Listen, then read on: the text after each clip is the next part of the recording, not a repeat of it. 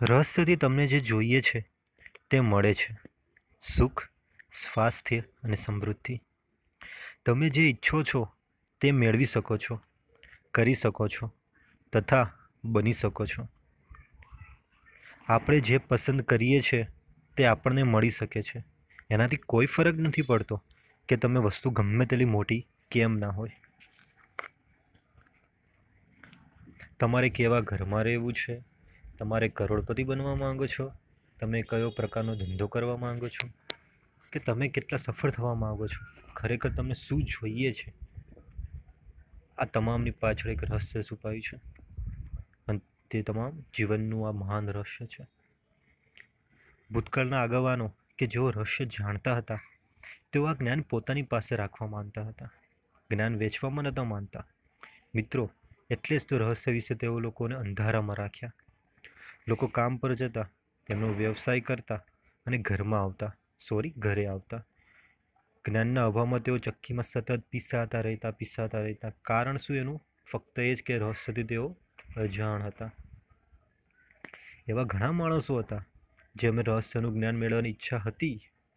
ઇતિહાસ તેનો સાક્ષી છે. અને એવા પણ ઘણા માણસો હતા કે જેઓ આ જ્ઞાન ફેલાવાનો રસ્તો જાણતા હતા. લોકોના જીવનમાં ઘણા ચમત્કારો બનતા મેં જોયા છે. આર્થિક ચમત્કાર હોય કે શારીરિક ચમત્કાર હોય? માનસિક બીમારીમાંથી સાજા થવાનો પણ ચમત્કાર હોય? સંબંધોમાં સુધાર થવાનો ચમત્કાર? આ બધું એટલા માટે થયું. કેમ? કે રહસ્યનો ઉપયોગ કેમ કરવો? તે તેઓ જાણતા હતા. કેમ છો મિત્રો? ગુજ્જુભાઈના મોટિવેશનમાં આપનું હાર્દિક સ્વાગત છે. આજે આપણે લો ઓફ એટ્રેક્શન વિશે વાત કરીશું. લો ઓફ એટ્રેક્શન એટલે આકર્ષણનો નિયમ. આકર્ષણના નિયમ વિશે આજે આપણે વાત કરીશું કે આકર્ષણનો નિયમ એ સમાન બાબતોને એકમેકને આકર્ષે છે. તેથી તમે જે કોઈ પણ વિચાર કરો છો, તે તમે પ્રકારના અન્ય વિચારોને પણ તમારી તરફ આકર્ષો છો. વિચારો એક ચુંબકીય શક્તિ ધરાવે છે અને વિચારોની એક ચોક્કસ ફ્રિકવન્સી હોય છે. વિચારોની ચોક્કસ ફ્રિકવન્સી એ જ આવૃત્તિ. તમે તમારા મનમાં જે પણ કંઈ વિચારો છો, તે તમે બ્રહ્માંડમાં ફેલાવો છો. અને તે અસરકારક બનીને તેટલી શક્તિશાળી ફ્રીક્વન્સીથી અન્ય બાબતોને આકર્ષે છે.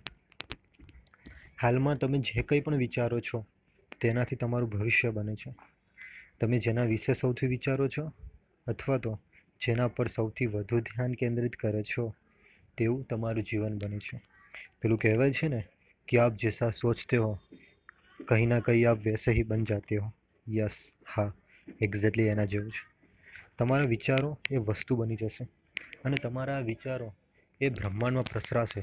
જો તમે સારું વિચારી રહ્યા છો હેપીનેસ ખુશીનું વિચારી રહ્યા છો, તો તમને ચારે બાજુથી ખુશી મળશે.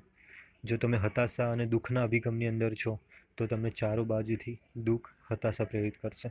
ઘણીવાર તમને આવા અનુભવ થયા હશે જીવનમાં. હને થયા છે ને?